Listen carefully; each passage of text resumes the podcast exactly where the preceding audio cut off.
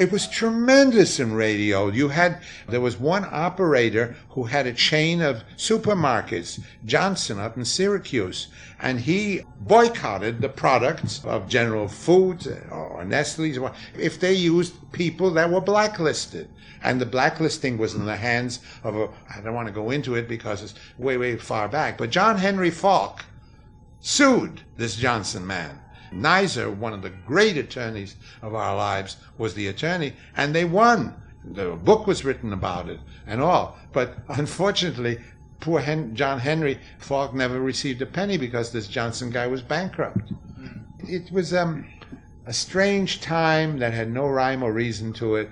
But Roy Cohn is the backbone, mm. and he was McCarthy's ears and eyes and helped him carry out all of this evil. But when you think of the wonderful people, Welch, the lawyer from Boston, and mm-hmm. Edward Murrow, thank God that we live, I hope, in an age now where all of that is just history. But it was it was not just films. No, the Hollywood Ten came long before McCarthy. Mm-hmm. McCarthy hitched onto that in order to make himself that much more important. But the Hollywood Ten was uh, very very special. And uh, well, there's a man who still I visit with occasionally and still writes. He just did a book, a very successful book, Howard Fast. He went to jail because he wouldn't say who he worked with or who he went with and so on. It's, so radio was definitely affected. Uh, oh, yeah. sure. Oh, you, very much so. Very much so. Oh, the sponsors. I, mean, I talked about Everett Sloan. Um, once you get yourself into the red channels, uh, uh, or they named you, you lost your livelihood. Hmm. Yeah, I guess radio, because it is sponsored, you have brand names and things. That's right. In the movies. There was no television yet in 51, 52, 53, or very little. There was television, but very little. And their livelihoods really still depended on radio and, of course, films and things of that kind. But bad times.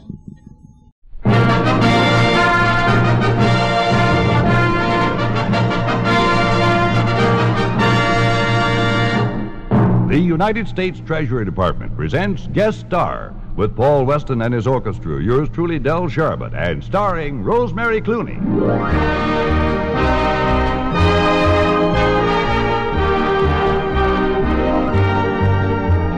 How do you do, ladies and gentlemen? This is Del Sharbutt, your host for Guest Star, a transcribed feature for savings bonds presented as a contribution of this station in the public interest. United States savings bonds now pay 3% interest compounded semi-annually when held to maturity. For safety, convenience, and a liberal return, invest more in savings bonds. And now our star, that talented miss of recording and pictures and radio fame, Rosemary Clooney, opening the show with Winter Wonderland.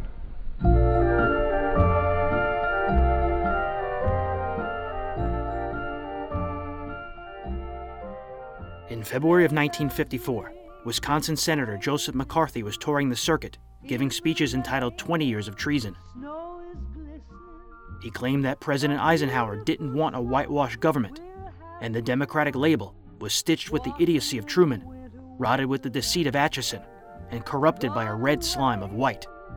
Is the bluebird here to stay? Is a new bird? Indiana Senator William Jenner claimed Democrats tried to lose the Korean War. The president's assistant, Sherman Adams, charged the Dems with being political sadists. Democrats cry foul. The Republican Eisenhower asked for conflict resolution.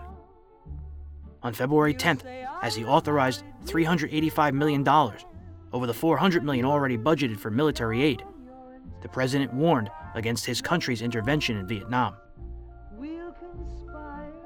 When asked if he would change tactics, Senator McCarthy said the price is too high. He'd smeared homosexuals as subversives, liberals as anti American, and moderates as weak minded saps. McCarthy's downfall had ultimately already begun. In 1953, his committee started investigating the U.S. Army for supposed communist infiltration. On February 18th, two generals refused to obey their summons to appear before McCarthy's committee.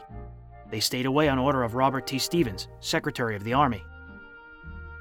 Undaunted, McCarthy accused the Army of rampant communism, but this time, when asked to back up his claims, he had very little to reveal. This stunt bolstered President Eisenhower, and both Republicans and Democrats, who were growing weary of McCarthy's tirade. The public, too, was getting sick of him. This turning point was strengthened when the Army revealed that McCarthy had asked favored treatment for a former aide who'd been drafted.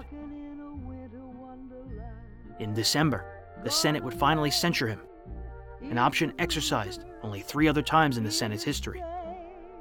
He never recovered and died in 1957 at the age of 48. This will be covered in much more detail during the next two episodes of Breaking Walls.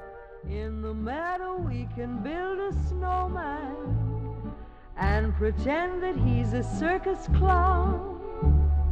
We'll have lots of fun with Mr. Snowman until the other kitties knock him down. When it snows, ain't it thrilling? Though you know.